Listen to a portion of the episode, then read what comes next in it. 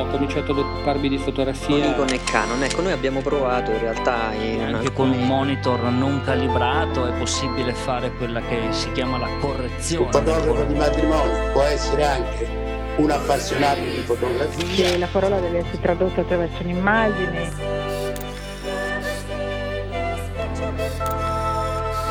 The universe's biggest camera store. Ci avranno sicuramente del- delle focali molto lunghe, dei tele. nel senso che ci sono alcuni momenti in cui cogli certi particolari e altri in cui non li cogli. Ho cominciato ad occuparmi di Con fotografia. Nikon e Canon, ecco noi abbiamo provato in realtà in Anche con un monitor non calibrato è possibile fare quella che si chiama la Un correzione. fotografo di matrimonio può essere anche un appassionato di fotografia. che la parola deve essere tradotta attraverso un'immagine. Ciao Silvio, ciao a tutti, puntata estiva, come va? The universe's biggest camera store. Ci avranno sicuramente del- delle focali molto lunghe, dei tele. Nel senso che ci sono alcuni momenti in cui cogli certi particolari e altri in cui non li cogli. Discorsi fotografici. Per, appunto scattare i prigionieri del carcere delle Bibbia per poi mettere in mostra le loro foto comunque ne, ne- ne sentiremo più avanti eh, con lei in maniera più dettagliata torniamo appunto dopo lo speciale Cortone on the Move eh, questa è una puntata classica del fotobar una puntata veramente estiva Federico qual è la prima novità di cui vogliamo parlare? Beh, visto che stiamo andando verso il rinnovo dei cellulari, degli smartphone di punta, direi di parlare di questo nuovo sensore della Sony che ha svelato al mondo 48 megapixel. 48 megapixel, ricordiamolo, in un sensore da cellulare, quindi molto piccolo. Esatto, e c'è questa immagine con la nave per dare la differenza tra un sensore da 12 megapixel comparato con quello da 48 e la scritta su questa nave da crociera è incredibilmente nitida. E per cui ne vedremo delle belle. Sì, qui Sony mh, appunto annuncia che è stato fatto molto per quanto riguarda appunto il contenimento del rumore, perché come sappiamo tanti megapixel in così poco spazio, ormai questa è una cosa antica, ma sempre meno vera comunque, al di là della parte fisica che rimane sempre vera. Comunque hanno lavorato parecchio per eh, in- intanto appunto avere dei pixel che sono 0.8 micrometri, quindi vuol dire sappiamo un micrometro è un millesimo di millimetro, quindi meno di un millesimo di millimetro ogni pixel. e sia con eh, appunto basso rumore che a un livello di saturazione elevato, eh, il che porta eh, anche a risolvere alcuni problemi classici di questi sensori così piccoli che stanno dietro lenti effettivamente piccole per quanto molto tecnologicamente avanzate, però effettivamente per chi sentisse appunto il bisogno di scattare a 48 megapixel con un cellulare, fra un anno sarà una normalità, quindi adesso facciamo la solita figura di- degli anziani, no? Che Che- dicono e non poi- serve a niente. La cosa interessante è che hanno introdotto questo quad buyer eh, come filtro colore che è veramente interessante perché loro praticamente è vero che hanno fatto questo fotodiodo da 0.8 micron, ma in realtà questo quad buyer in pratica prende due, eh, due fotodiodi e li interpreta eh, praticamente come, un, eh, come uno solo però all'interno sono colorati diversamente. Sì, esattamente. Un po' ricorda quello che tanti anni fa fece già Fujifilm eh, sulle sue fotocamere S2 Pro, eh, di mettere appunto questi eh, i colori su quattro diciamo eh, pixel classici, due verdi, un blu e un rosso, dove però effettivamente eh, insieme vanno a co- a costituire un- una sorta di pixel più grande e quindi raccolgono meglio il colore. Stiamo a vedere insomma chi userà questo se, se Samsung, se, se Apple questo nuovo sensore da 48 megapixel a dicembre usciranno probabilmente i nuovi iPhone non so se andremo subito sui A 48 dicembre? No, dicembre non no? penso. No, adesso li presenteranno, non credo che Mhm. dice già ora, perché no, è vero, però il sensore sarà venduto da settembre 2018, eh? Eh, quindi forse non proprio questi ma i 3000 prossimi, sì. yen, eh, beh, 3000 27 yen dollari. Sono 300 dollari, sì. 300 dollari. Sì, sì. Comunque un bel prezzo, diciamo. Solo per il sensore del, del telefonino. Eh. eh, beh, ma la foto per telefono sta diventando interessante, eh? Sì, sì, ormai è pieno di concorsi in tutto il mondo, alcuni veramente super ufficiali come l'iPhone Photography Award, eh, che mette appunto in competizione anche fotografi professionisti che rinunciano no, alla, alla, fotocamera tradizionale e vanno a scattare con l'iPhone per poter appunto vincere questi premi. Allora, se parliamo di sensori, a questo punto eh, parliamo anche eh, dello sviluppo che stanno facendo insieme Fujifilm e Samsung con questo nuovo eh, SIMMOS che dovrebbe praticamente aumentare la capacità eh, di raccogliere luce e allo stesso tempo migliorare la fedeltà del colore. Noi ci ricordiamo ormai come Samsung stupì il mondo, anzi fin troppo, tanto da non essere compresa con quel meraviglioso sensore sulla NX1, tutte eh sì. caratteristiche che oggi ancora non sono completamente integrate nei modelli eh, di fotocamere che vengono vendute eh, di punta tra l'altro. Quindi la Samsung all'epoca stava veramente avanti in termini di, di sviluppo buttando fuori quel 28 megapixel retroilluminato. Adesso c'è questo nuovo sviluppo eh, che viene chiamato ISOCELL Plus.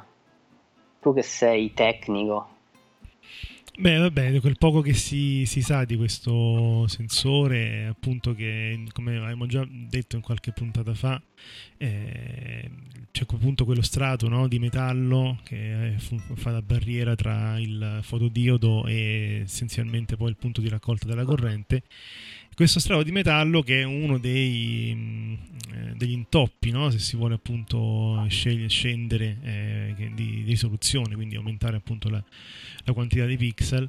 Eh, ebbene, è stato mm, rimpiazzato da un, um, un, nuovo materiale appunto sviluppato da Fujifilm che appunto eh, minimizza la, la, perdita ottica e la riflessione della luce.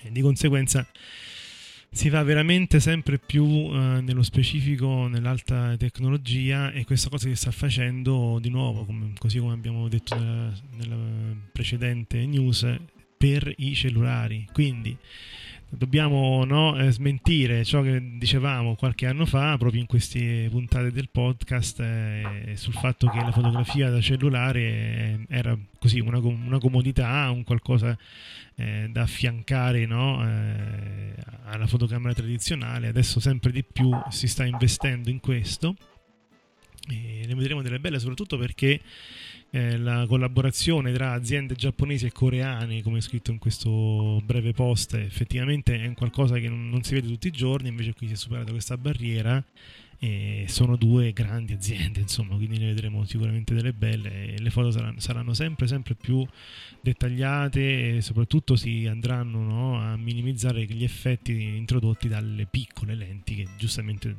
devono stare su, su uno smartphone. Ecco, vediamo un po' come, come andrà il rimpicciolire eh, così tanto un sensore e tirare poi fuori una qualità incredibile eh, farà parlare eh?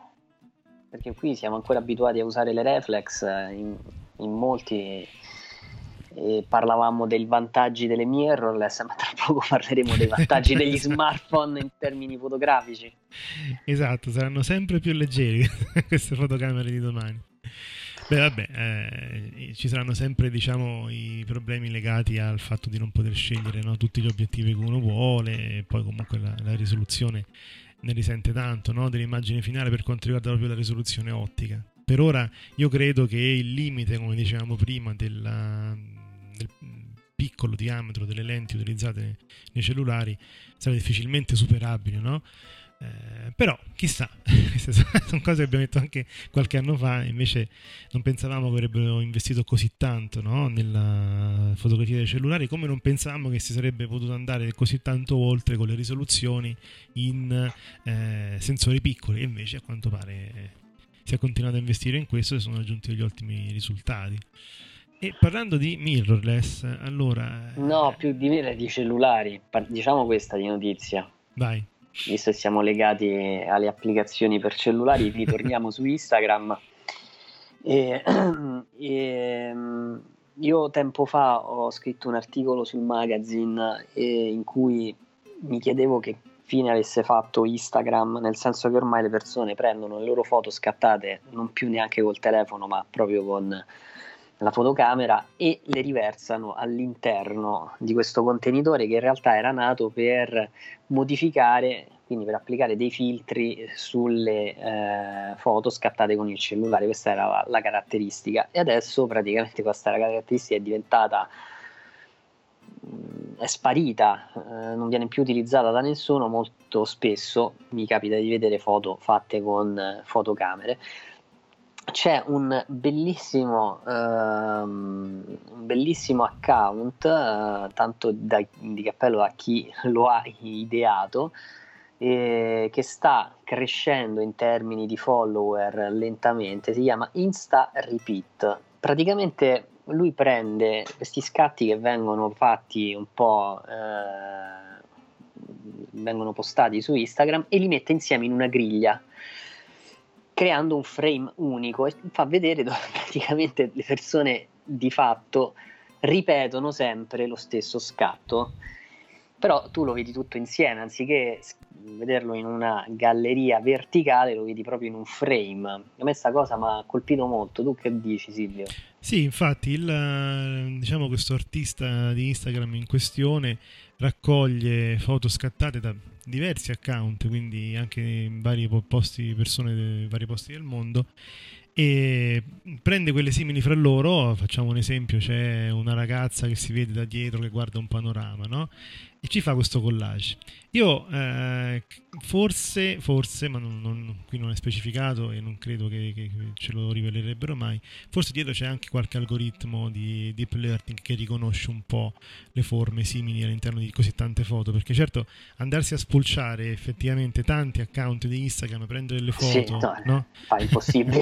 no, c'è, veramente... quello della, c'è quello della Jeep che è impressionante, cioè sì, probabilmente puoi utilizzare gli hashtag. Uh, sì, anche certo. So, Canyon. Eccetera, mm. però sì, probabilmente sarà una cosa studiata ed è interessante perché effettivamente, allora, sappiamo benissimo che nel mondo dell'arte la limitazione no, c'è sempre stata, imitazione che a volte diventa poi qualcosa anche di migliore rispetto a ciò che si è imitato, però effettivamente in un mondo di eh, produzione di fotografie, soprattutto su Instagram, così elevata, è difficile che non ci siano ripetizioni o persone che appunto vedono su un account una foto che gli è piaciuta e vogliono riprodurla no? nel bene o nel male per buoni o cattivi scopi, diciamo così, che non siano appunto quello di rubare no, le idee.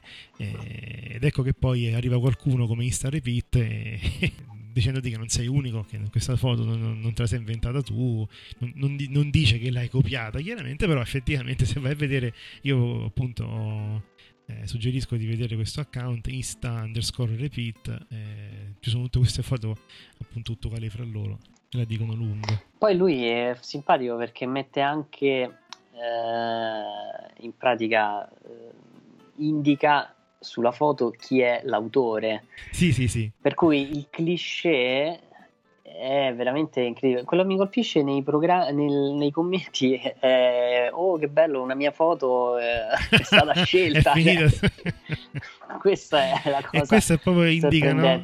la base di tutti quelli che vogliono appunto farsi vedere. Anche in questo caso non capiscono che in realtà un po' sono stati fregati. Invece, no? Eh, cioè, questa cosa io, persona che sta al centro della strada in piedi.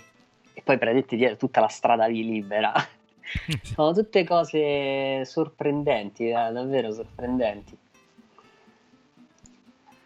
Ok, andiamo adesso alle mirrorless con eh, grande novità. È preannunciata, ma ormai circola in rete eh, questo nuovo modello di mirrorless. Ci aveva già provato la Nikon qualche anno fa, ma non era andata poi così bene e adesso ci prova con una bella full frame e dovrebbe essere annunciata per il 23 agosto. Esatto. In rete si trovano già le prime eh, immagini eh, di chi l'ha utilizzata. Io non vorrei essere cattivo, ma a me ricorda tanto una Sony. Allora, se non avete niente da fare il 23 agosto alle 3 di notte, potete connettervi e vedere live la presentazione di questo nuovo sistema mirrorless full frame di Nikon. Chiaramente, sì, dalle immagini che sono appunto uscite di soppiatto, più o meno, diciamo, consapevolmente da parte di Nikon, effettivamente come poteva essere diversa da una mirrorless di fascia alta di Sony o di Fujifilm? E fra le due, perché doveva essere poco diversa da, da Fujifilm? Eh, somiglia molto, hai ragione tu, all'alfa. Il sensore probabilmente sarà anche Sony, questo ancora non, non si sa però è chiaro, forse una cosa diversa ce l'ha rispetto all'Alfa che ha l'impugnatura un po' più ergonomica, cosa che ha sempre contraddistinto i corpi reflex Nikon in questo senso, no? E per chi si sta chiedendo se può utilizzare le proprie lenti sulle nuove mirrorless eh, di Nikon full frame, la risposta è sì con l'adattatore, come negli altri casi. Quindi.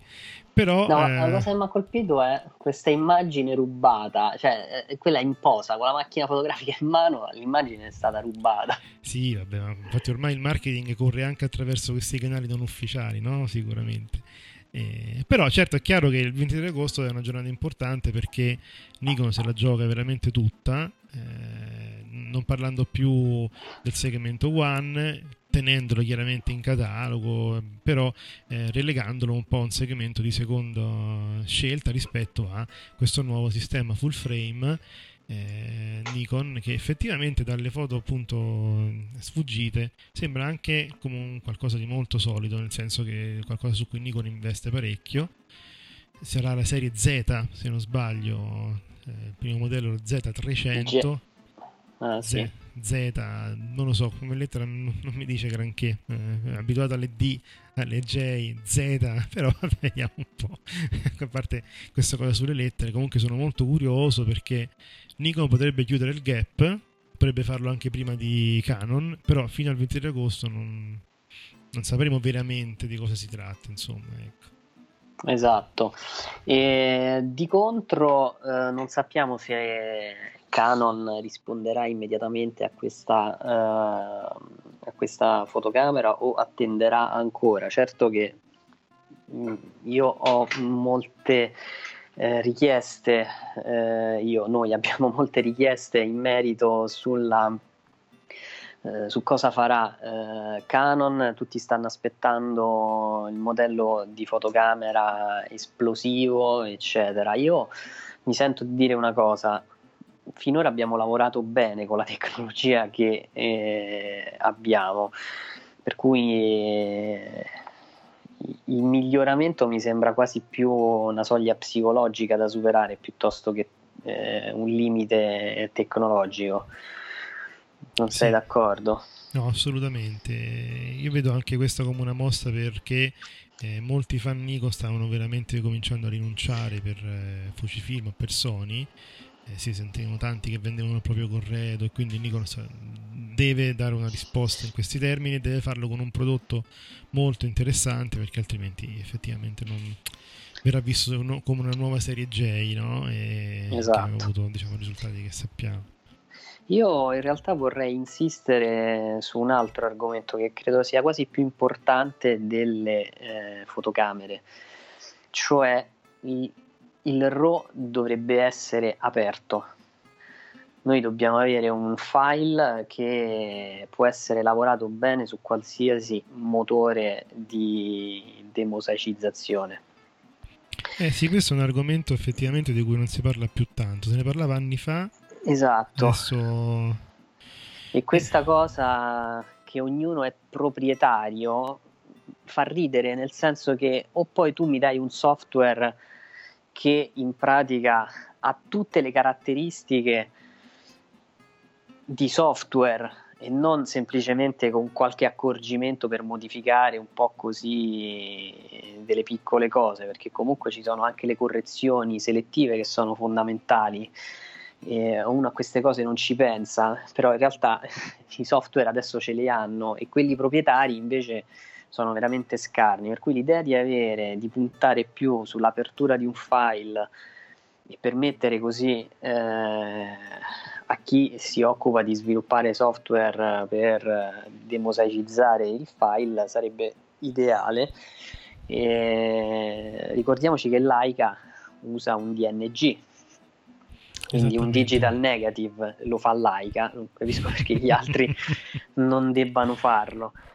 E adesso eh, esce ormai ufficiale, eh, verrà presentata anche la T3 e sembra che la caratteristica sarà quella di arrivare a 20 frame eh, per secondo e poi di andare oltre in eh, modalità crop. E ricordiamoci la T3 ha un sensore APS-C, quindi il crop della PSC adesso esattamente non so dove, eh, che dimensioni sarà, eh, quale sceglierà mm-hmm. Fujifilm. E quello che non ho capito è se per caso i 20 frame li raggiunge con, uh, il, con il, sensore stacked come ha la Sony. Questo eh, sarebbe interessante scoprire. Sì perché sa. allora in quel caso avremmo una macchina orientata alla velocità. Sì, cosa che in Fujifilm noi abbiamo sempre detto non era neanche troppo necessario, nel senso che comunque il concept delle mirrorless di Fujifilm è sempre stato un concept dedicato alla foto lenta, se vuoi, no? non tanto la foto di sport, però evidentemente hanno deciso di entrare un po' di più a gamba tesa in questo settore e regalare diciamo, agli affezionati una, una raffica superiore. Eh, sì, effettivamente se si fa appunto con anche modalità stack si, si, raggiunge la possibilità di poter veramente scattare foto sportive o foto che richiedono appunto un'alta raffica. Di per sé non, non so quanto cambierà poi tutto il resto rispetto alla T2, sembra effettivamente rimarrà più o meno così dal punto di vista estetico, no? di funzionalità, di pulsanti, eccetera. Vediamo. Non Comunque, quando esce. Eh, eh sarà... adesso uscirà.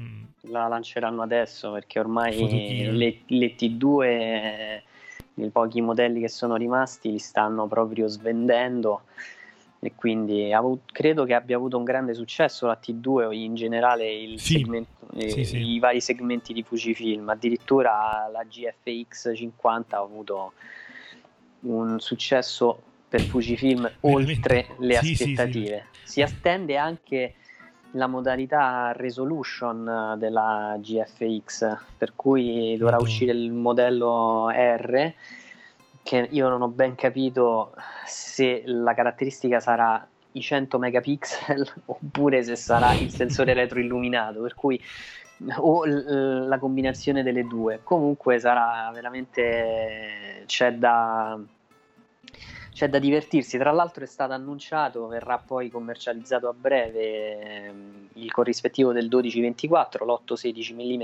f2.8 che quindi completa eh, in un certo senso il segmento AF28, 816, 1655, mi sembra il 50-140, per cui tutto F28, le tre eh, lenti eh, praticamente coprono tutto il range. E poi è uscito il 200 mm f2, è stato annunciato e preannunciato, questa è vera cosa, il 33 f1 che, che chiaramente sulla, eh, sul sensore APS-C non è uno preciso, no. non è un F1 preciso, però eh, sarà una bella lente, un bel vetro, un 50, il corrispettivo di un 50 mm, per cui sicuramente Fujifilm farà divertire. E la cosa interessante di Fujifilm è che nel, quest'anno hanno praticamente deciso di chiudere la produzione delle pellicole in bianco e nero e neanche dopo quattro mesi hanno deciso di ripensare questa decisione per ricommercializzare le pellicole in bianco e nero.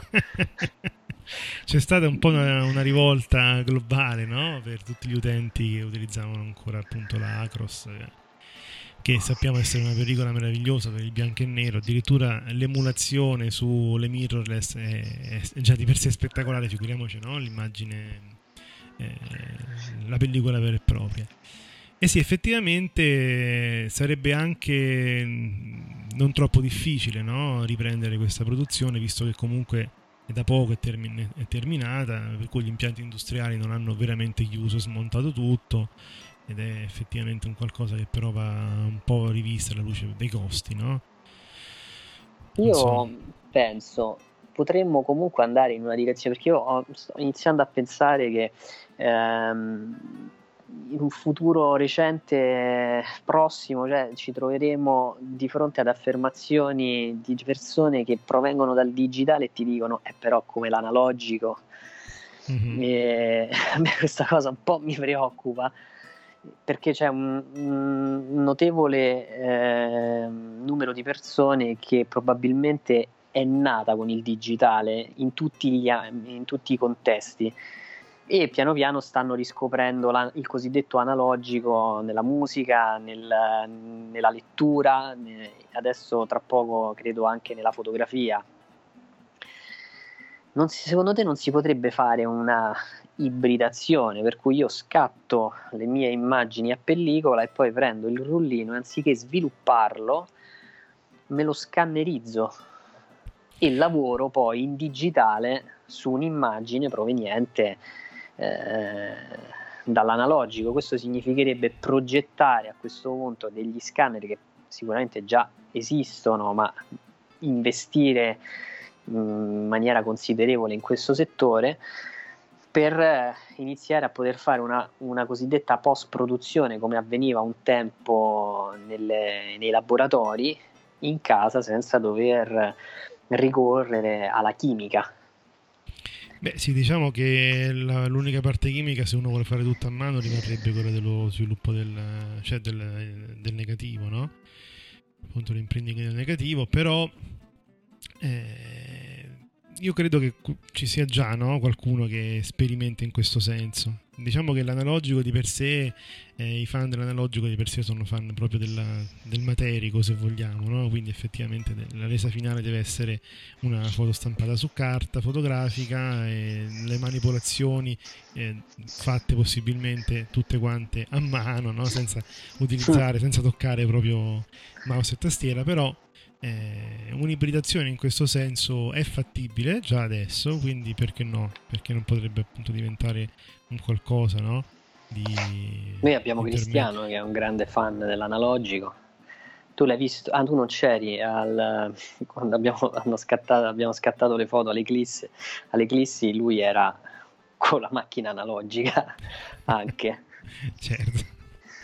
Come è venuta? Beh, non lo so finché non la stampo. allora, eh, a settembre, come abbiamo detto all'inizio, eh, è il mese in cui vengono presentate le novità tecnologiche in ambito, così dire, software e hardware, principalmente da parte di Apple. E si parla di un iPad che avrà il riconoscimento facciale, un po' come adesso l'iPhone X e i prossimi iPhone. Ma la eh, notizia interessante è che eh, Adobe sta pensando di portare una versione completa di Photoshop su iPad e questa cosa è, è, una cosa incredibile. Esatto, mettici anche la possibilità di utilizzare appunto l'Apple Pencil ed ecco che hai veramente il sogno di tanti, tanti, tanti grafici e fotografi che è quello di avere Photoshop su un tablet per poterci lavorare dovunque, no? Eh, con tutti gli strumenti della versione desktop.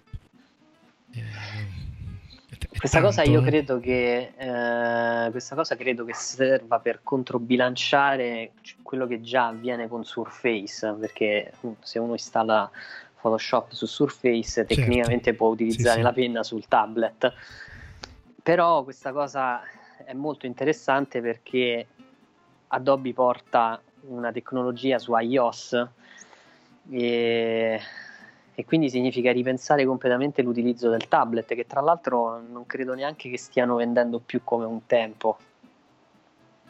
Eh, questo non, non, lo so, non te lo so confermare. Certo, chiaramente rimarrà un po' il limite no, della, del poter avere tante foto, tanti RAW da lavorare sull'iPad. Di sicuro il flusso sul desktop ancora risente diciamo, delle, dei vantaggi no? di, del, dello spazio disco a poco costo, del fatto di poter scaricare un'intera giornata di scatti in RAW e poi processarli uno per uno.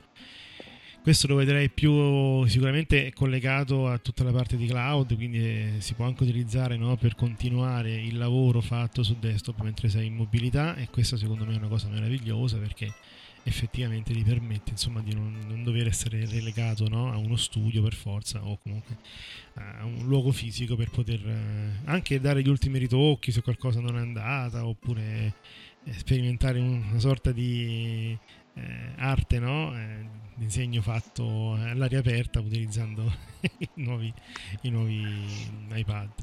Non male come idea. Vediamo un po' che succede con Wacom e produttori analoghi di eh, hardware eh, tattile. Ehm, mi sembra che sia finito questo fotobar. Sì, abbiamo detto un, fre- un freschissimo fotobar eh, abbastanza breve per permettere a tutti insomma di godersi le vacanze. Noi adesso eh, appunto tra l'altro salteremo... le novità più corpose ci saranno probabilmente a settembre quando sì. uscirà tutto sarà ufficializzato. Settembre novembre col fotochina ne vedremo veramente delle belle quindi restate in ascolto. Noi adesso ci sentiremo appunto Tania Bozzelli che ci racconterà l'esperienza dell'associazione Scatto Libero appunto come dicevamo di far eh, diventare fotografi alcuni detenuti del carcere di Bibbia e di esporre proprio le loro fotografie. Questo è un progetto molto interessante sentiremo direttamente da Tania di cosa si tratta. Questa sera abbiamo ospite mm, un intero progetto eh, nella persona di Tania Bozzelli ciao Tania. Ciao Silvio. E c'è anche Federico come al solito. Ciao Federico. Ciao. Ciao, ciao. ciao Tania. Ecco, grazie per, avermi ospitata. No, no, figurati, il piacere è tutto nostro. È un, um, un ospite che abbiamo rincorso per un po' di tempo, nel senso che, come sentiremo questa sera, eh, il progetto è un progetto che esiste da un po', parleremo di un progetto importante, di un'associazione che nasce dietro un progetto e dei futuri no?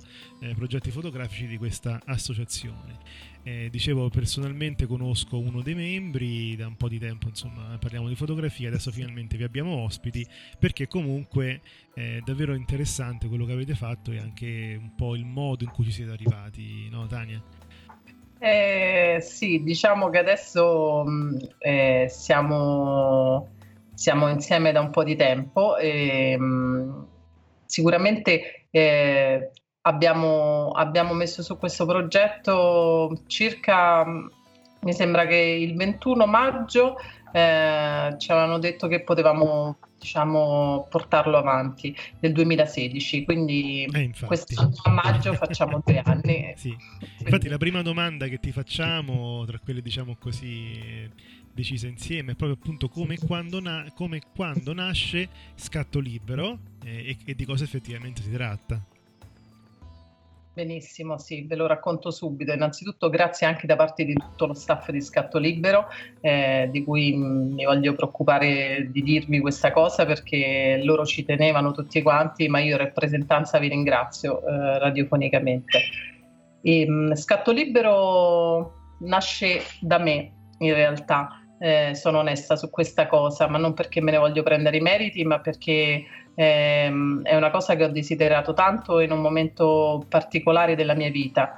Eh, dico particolare perché um, era un momento non, uh, non piacevole e quindi um, io mi, mi, sono avvicinata alla fotografia um, qualche anno prima e a una fotografia diciamo di base, a una fotografia digitale. E, e, e questa mi ha aiutato per un mio percorso personale. E dopodiché invece nel 2000, se non erro 15, eh, mi sono avvicinata alla fotografia analogica. E, e, questa fotografia analogica mi ha dato veramente tanta tanta ispirazione. Perché mh, è, è una, una, fotografia secondo me pura e, e, quindi dopo essermi avvicinata alla fotografia analogica e, e vole, volevo portare avanti un progetto importante era un momento particolare della mia vita in cui mi ero chiusa eh, a causa di quello che mi era accaduto e quindi eh, tramite la fotografia analogica sono riuscita a riaprirmi e ad esprimere quello che volevo dire. È un po', io credo che la fotografia sia un po' la voce delle persone che scattano in realtà, eh, al di là dell'immagine che si vede, ma secondo me comunica molto. E quindi eh, avevo delle conoscenze, diciamo, eh, che mi potevano presentare eh, il carcere che per me era un ambiente, secondo me, fotograficamente molto interessante per le persone che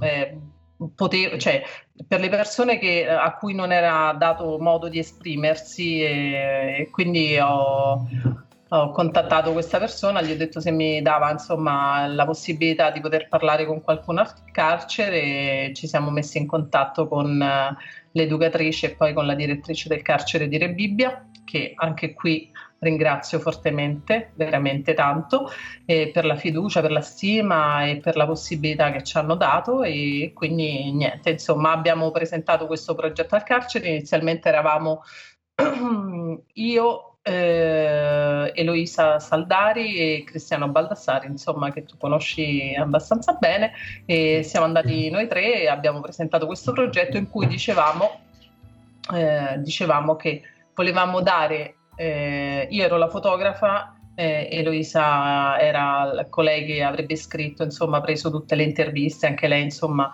la parte più emozionale però scritta, e Cristiano avrebbe fatto i video, insomma, e volevamo dare la possibilità ai ragazzi di poter fare fotografia all'interno del carcere, però una fotografia analogica. Questo è successo a maggio del 2016 e quindi inizia da qui praticamente scatto libero. Eh, ascolta Dania, perché fra i tanti possibili progetti fotografici avete scelto proprio quello di rendere fotografi i detenuti di Re Bibbia? Allora, loro, loro proprio perché come dicevo prima, mh, li ho un po' messi al, cioè, a confronto a quello che ho vissuto io, cioè nel senso proprio nella situazione di chiusura, no? Ovviamente la mia era una chiusura particolare eh, dovuta da quello che mi era successo, ma anche a loro è successo qualcosa e per loro era una chiusura oltre che magari mentale anche fisica. E quindi siccome a me ha aiutato molto tutto questo, perché non farlo con loro che, che potevano essere secondo me delle persone giuste, importanti per portare avanti un progetto fotografico non, non, è il mio progetto fotografico, è il loro progetto fotografico che ci ha dato veramente tanti stimoli da questo punto di vista e ce ne avevano veramente tanti in un perimetro così circoscritto. E quindi loro per, no, per noi sono stati veramente a livello fotografico importanti, un'esperienza unica che stiamo ancora vivendo per fortuna. Ecco, quindi Tania, come è stato accolto il progetto dalle autorità e chiaramente anche dai detenuti? Allora, faccio ribalto la domanda, nel senso che parto prima dai detenuti perché okay. quel giorno non me lo dimenticherò mai. Era la prima data era il eh, 21-22 ottobre del 2016, quando noi siamo entrati per la prima volta al carcere di Re Bibbia e io avevo una paura pazzesca perché non parlo molto volentieri in pubblico, insomma, per ovvi motivi. e, Qui c'è insomma, un pubblico eh, vasto, eh, chi ti ascolta in questo momento. Sì, sì, sì, però da questo punto di vista è più facile, cioè parlare proprio vis-à-vis eh, non è, per me è un po' imbarazzante, anche se poi insomma mi dicono che quando per fortuna c'era Eloisa che ha mediato molto in questo senso, che lei eh, è sicuramente più brava in questo e quindi praticamente ha aperto lei le danze, però noi ci siamo ritrovati in un'aula teatro dove hanno convogliato tutti i ragazzi che noi ovviamente non conoscevamo perché noi il primo contatto l'abbiamo avuto con l'educatrice che poi ci ha detto insomma che tutti potevano partecipare a questa prima diciamo, lezione, insomma in realtà era una, una sorta di conoscenza eh, in cui noi dovevamo dire che cosa volevamo fare. E ci siamo ritrovati eh, tanti occhi eh, addosso, diffidenti, eh, perché ah, tra l'altro il, um, la casa circondariale, la terza casa è maschile, eh, questo tengo a precisarlo perché tanta gente mi chiedeva ah, ma è femminile, è maschile? No, no, sono tutti, tutti ragazzi e praticamente mh, eravamo lì noi un po' timorosi, tanto vogliosi eh, perché volevamo veramente dirgli quello che volevamo fare, volevamo essere capiti e loro erano molto diffidenti, mi ricordo i primi sguardi, non è stato facilissimo. Io credo che sono diventata insomma eh, in escalation da un colore dal più basso del rosso fino al fucsia forse quando ho iniziato a parlare. Infatti eh, i miei compagni avevano paura che scoppiasse a un certo punto. E, però ti dico che la prima, la prima volta che siamo entrati a Re Bibbia io non la dimenticherò mai, mai è stato veramente emozionante. Quindi loro dopo la prima lezione cioè, ci hanno scrutato, ci hanno guardato, giustamente eh, ci hanno fatto delle domande, si sono interessati e, e, poi niente. Poi verso la fine abbiamo rotto il ghiaccio, diciamo che c'è stato quel, quel contatto. E invece per quanto riguarda le autorità, ehm, la, sia l'educatrice che la direttrice eh, hanno sposato in pieno la causa perché loro eh, amano la fotografia. grazie al cielo, amano la fotografia analogica, grazie al secondo cielo, e quindi eh, erano contente di quello che volevamo fare perché noi non volevamo entrare al carcere e mh, mm, eh, rubare qualcosa di loro, nel senso proprio nell'intimità, perché lì c'è un'intimità molto molto delicata. Noi volevamo entrare al carcere per dare a loro la possibilità di fare fotografia, di capire quanto è anche eh, educazione l'aspetto fotografico. E, e quindi noi, noi, eravamo, diciamo, al di là della macchina fotografica insieme a loro.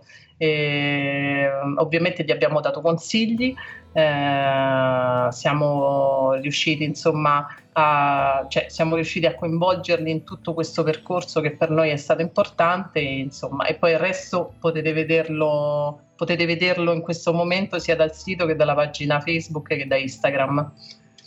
Io infatti ne approfitto per ricordare a chi ci ascolta che è stato pubblicato un articolo appunto scritto dall'associazione con, che presenta anche alcune foto e quindi se ci vuoi dire Tania intanto anche l'indirizzo de, del vostro sito dove poter vedere il lavoro. Sì, sì. Eh, il sito è www.scattolibero.org eh, e mh, mm, la pagina Facebook eh, invece si chiama Scatto Libero semplicemente e invece la pagina Instagram è Official Scatto Libero. Quali sono state le difficoltà nello scegliere quali fotografie pubblicare all'interno del progetto? Eh, pubblicare sul sito o sì, scegliere... Scegliere quelle sia, sia, del sito ma anche quelle che immagino che, no, che non abbiate pubblicato tutto quello che è stato scattato. Mm, no, non abbiamo pubblicato tutto quello che è stato scattato, anche se su Instagram, ehm, eh, che è la parte che cura Marco Moretti, così faccio anche, inizio a fare un po' di nomi. E, ehm, lui cura i social eh, per la parte mm, diciamo fotografica, eh, insieme a Sieralisa Carbone, che è la nostra writer. E, mm, Mm, noi stiamo pubblicando su Instagram eh, eh, tutti i scatti dei ragazzi, invece sul, sul sito eh, abbiamo scelto di pubblicare quelli che in realtà eh, vedremo poi nella mostra che ci terremo tanto a fare e che sicuramente faremo. E diciamo che c'è una data presunta, ma non so se è il caso di svelarla. Nel senso che c'è un, un percorso di donazione a cui stiamo attingendo nel senso tramite insomma, le, le, persone che apprezzano tutto questo che è stato fatto per, per, dai ragazzi per scatto libero. E, mh, abbiamo scelto quindi le... Mh, allora, in realtà la scelta è stata fatta eh, da me insieme eh, alla mia insegnante di camera oscura, che io ringrazio tantissimo per avermi eh, stimolata nel portare avanti il progetto fotografico eh, della stampa. Eh, lei è Samantha Marenzi, un fortissimo nome eh, nella fotografia analogica di Roma, per quanto riguarda camera oscura e quant'altro. Uh-huh. E lei mi ha molto stimolato in questo, mi ha detto scusa chi meglio di te può portare avanti un progetto, anche perché ci sono molto attaccata emotivamente e poi c'ero ovviamente quando i ragazzi scattavano e quindi abbiamo scelto insieme le foto diciamo anche rispetto a come vogliamo eh, procedere con la mostra. Quindi lì ci sono i scatti che poi si vedranno nella mostra dei ragazzi che hanno partecipato. E quindi abbiamo scelto insieme. È stata una scelta eh, facile perché i ragazzi sono stati bravissimi e quindi abbiamo scelto di per ora il, diciamo che presenteremo la mostra con uno scatto eh, di ognuno in formato grande e due scatti piccoli di ognuno. Ecco Tania, eh, una parte chiaramente del progetto è stata quella di introdurre no, i detenuti al mondo della fotografia, immagino ci sia stato anche qualcosa che avete insegnato loro, però la domanda che noi facciamo è diversa, che cosa invece avete imparato da queste esperienze, in special modo dai protagonisti? Eh, dire tanto ovviamente generalizzare, non, non dice nulla. Noi da loro abbiamo imparato noi stiamo imparando che, che in un posto eh, di chiusura, eh, ribadisco questo termine di chiusura ovviamente perché la delimitazione che c'è, c'è una ricchezza incredibile. Eh, uno dice cosa fotografi al carcere? Io vi dico che loro quei scatti ce li avevano dentro. Loro ne avevano sicuramente una gran parte già dentro. Loro ovviamente conoscono bene tutti i punti del carcere e loro hanno congelato eh, con un'azione così forte tutti i posti che loro visivamente tenevano dentro. Quindi eh, noi abbiamo imparato che noi dentro abbiamo tutti i nostri scatti fotografici e mh, mm, non, non, si deve mai pensare che in un posto dove non c'è niente non è interessante da fotografare. Nel senso è questa fantasia no? che sì, viene spostata e quindi loro ci hanno insegnato tanto a livello fotografico e poi tanto ovviamente anche a livello umano. Insomma, sono nati dei rapporti eh, io considero che poi ovviamente i ragazzi che hanno fatto il, pri- il, primo corso, questo che vi sto dicendo, per il quale si farà la mostra, io li considero il primo gruppo perché ovviamente poi eh, passando del tempo ovviamente qualche ragazzo eh, viene mandato, eh, esce, qualche ragazzo viene mandato in un altro carcere e quindi ovviamente c'è un ricambio delle persone. Però io sono molto affezionata, io infatti quando vado dentro io li chiamo i miei ragazzi, i nostri ragazzi, certo. cioè, c'è proprio una forte... Ehm, sì, sono molto affezionati, siamo molto tutti quanti affezionati a loro, a quelli di prima e a quelli di adesso. Invece, quali sono i prossimi passi per scatto libero? Allora, ehm, proprio nell'immediato eh, è quello di portare avanti la nostra campagna eh, per le donazioni. E, insomma, vediamo che c'è risposta perché ovviamente noi siamo una piccola goccia in mezzo a un grande mare, noi siamo dei pionieri in questo, e, però siamo molto eh, molto vogliosi di portare avanti, cioè ci stanno conoscendo noi siamo contenti.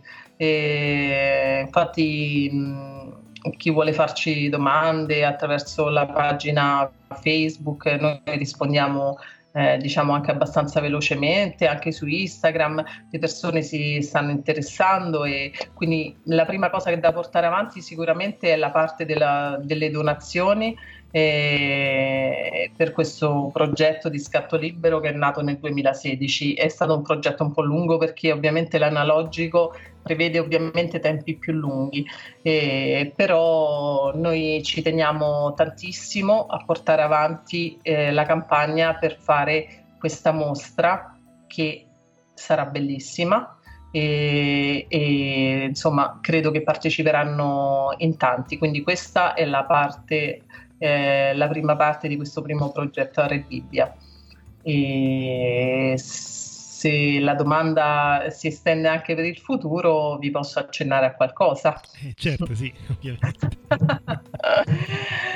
e, um, noi stiamo Ah, vorrei dire anche una piccola cosa, nel primo progetto è, ha partecipato eh, proprio in un'entrata al carcere anche lo studio Compagnucci, eh, per il quale ringrazio tanto Stefano e Simona, che Stefano è un fotografo molto conosciuto, eh, professore, mio eh, ex professore, e, um, è venuto all'interno del carcere e ha fatto una lezione ai ragazzi, e, che è stata molto apprezzata dai ragazzi. E, um, e poi ha guardato anche dei scatti dei ragazzi per i quali è stato veramente cioè, piacevolmente stupito e mm, quindi ringrazio Stefano per questo. Invece per il futuro eh, diciamo che c'è un secondo progetto che abbiamo iniziato al carcere di Bibbia da circa, sì, anche questo è partito a settembre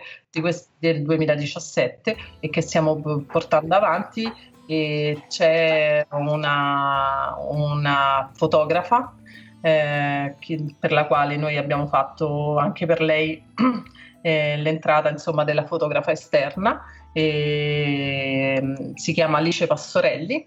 Questa ragazza è una ragazza che fotografa professionista che è entrata al carcere anche lei fa, per fare una lezione ai ragazzi e lei eh, ci ha tenuto particolarmente, mi ha detto, lei viene da Firenze quindi è venuta con il suo trenino perché un, la nostra associazione di volontariato ovviamente siamo tutti a costo zero, nel senso che quello che ci mettiamo ce lo mettiamo noi di nostro, eh, con molto piacere ovviamente. E lei la prima volta che è entrata, è entrata, ha fatto una lezione al carcere, i ragazzi sono stati entusiasti di Alice Pastorelli e praticamente lei mi ha detto se voi avete piacere io vorrei entrare insieme a voi e quindi lei ormai si è unita al gruppo di scatto libero e ogni volta che noi entriamo è, è insieme a noi per questo nuovo progetto di cui vi dico solo il nome del nuovo progetto che è Ritratto di famiglia. Perfetto, infatti una delle domande era appunto questa, no? La, su quali altri progetti state lavorando anche tra quelli che, è a livello solamente di idea attualmente, no? Quindi... Sì, eh, allora diciamo che questo ritratto di famiglia è già portato avanti, eh, sta andando avanti già da qualche mese e ovviamente avrà il suo lancio nel momento in cui finirà il primo progetto, eh, il primo progetto del carcere di Re Bibbia daremo insomma la nuova, il via a questo nuovo progetto. E, però insomma eh, è ancora tutto stiamo ancora tutto organizzando bene. Insomma anche c'è Cristiano che sta facendo le riprese insomma poi c'è Marco Moretti che è l'altro ragazzo che vi dicevo che è pure social che anche lui è un fotografo. E anche lui sta curando tutta la parte insomma del backstage. Ma eh, i ragazzi la cosa in, ah, questo nuovo progetto, eh, lo preciso, invece è in digitale, quindi abbiamo portato all'interno del carcere eh, delle macchinette digitali. Ah, questo è interessante, no? C'è questa differenza rispetto sì. all'altro progetto, insomma, anche dal punto di vista tecnologico. Sì, sì, perché mh, mm, eh, Ovviamente non ho fatto resistenza perché io scatto anche in digitale, ma eh, il, il, il, mio primo amore, eh, cioè nel senso lo dichiaro, ma sono onesta, è l'analogico. Quindi una volta, una volta che siamo riusciti insomma, a portare il progetto in analogico che abbiamo dovuto eh, purtroppo rispettare dei tempi più lunghi ma con dei risultati ottimi. Eh, ho ceduto al fatto di portare il progetto nuovo in digitale, quindi eh, ognuno di noi ha portato le macchinette fotografiche a disposizione e quindi abbiamo fatto scattare i ragazzi con le macchinette digitali. E stiamo facendo scattare perché insomma sì, è ancora, ancora in corso. Ecco, Tania, le domande diciamo condivise sul vostro progetto finiscono qui, e però ci siamo detti magari appunto qualcosa anche sulla tua attività come fotografa. Io una domanda ce l'ho da quando eh, praticamente ho conosciuto un po' la tua realtà tramite il tuo sito e ce l'hai detto anche questa sera no, di essere una grande fan dell'analogico. Oh, noi a discorsi fotografici ormai in sette anni l'abbiamo sentito un po' no, di tutti i colori, anche nelle foto bianco e nero, per fare una eh. battuta. Sull'analogico, il digitale, c'era un periodo, quello già appunto sette anni fa, in cui il dibattito era molto acceso, adesso tanti limiti sono stati superati, ormai i risultati delle fotocamere digitali superano di gran lunga no, quelli eh, delle fotocamere fotocamere analogiche per quanto riguarda perlomeno certi aspetti della fotografia, quelli più tecnici, quelli più legati alla risoluzione o a quello che vuoi. Però appunto eh, noi siamo sempre un po' incuriositi, soprattutto da, dai partigiani, no? sia dell'una che dell'altra eh, categoria e appunto ti vogliamo, cioè, ti voglio chiedere, vogliamo chiedere, insomma l'abbiamo chiesto già tante altre volte, eh, che cos'è effettivamente che eh, ti fa pendere così tanto, no? Eh, chi, chi, ci risponde che magari è il contatto proprio fisico con eh, la pellicola una volta che la sviluppi, con il tempo passato in camera oscura, che comunque è un tempo dedicato a qualcosa che ti piace, forse anche in maniera diversa rispetto alla camera chiara che è stare davanti a un computer, visto che in genere davanti a un computer noi ci siamo tutto il giorno anche per altre attività. Ecco, che cos'è che ti che ti ha fatto scattare, no? anche nella tua abbastanza recente poi, storia della personale della fotografia, ti ha fatto scattare questo amore per l'analogico? Eh, allora, eh, amo la fotografia analogica eh, per eh, svariati motivi. Allora, il primo è perché della fotografia analogica eh, si cura tutto. Io prendo la pellicola, la metto nella macchinetta fotografica, scatto, sviluppo e stampo. Quindi io curo tutto il processo fotografico e quindi io posso essere padrona di tutto quello che si chiama fotografia.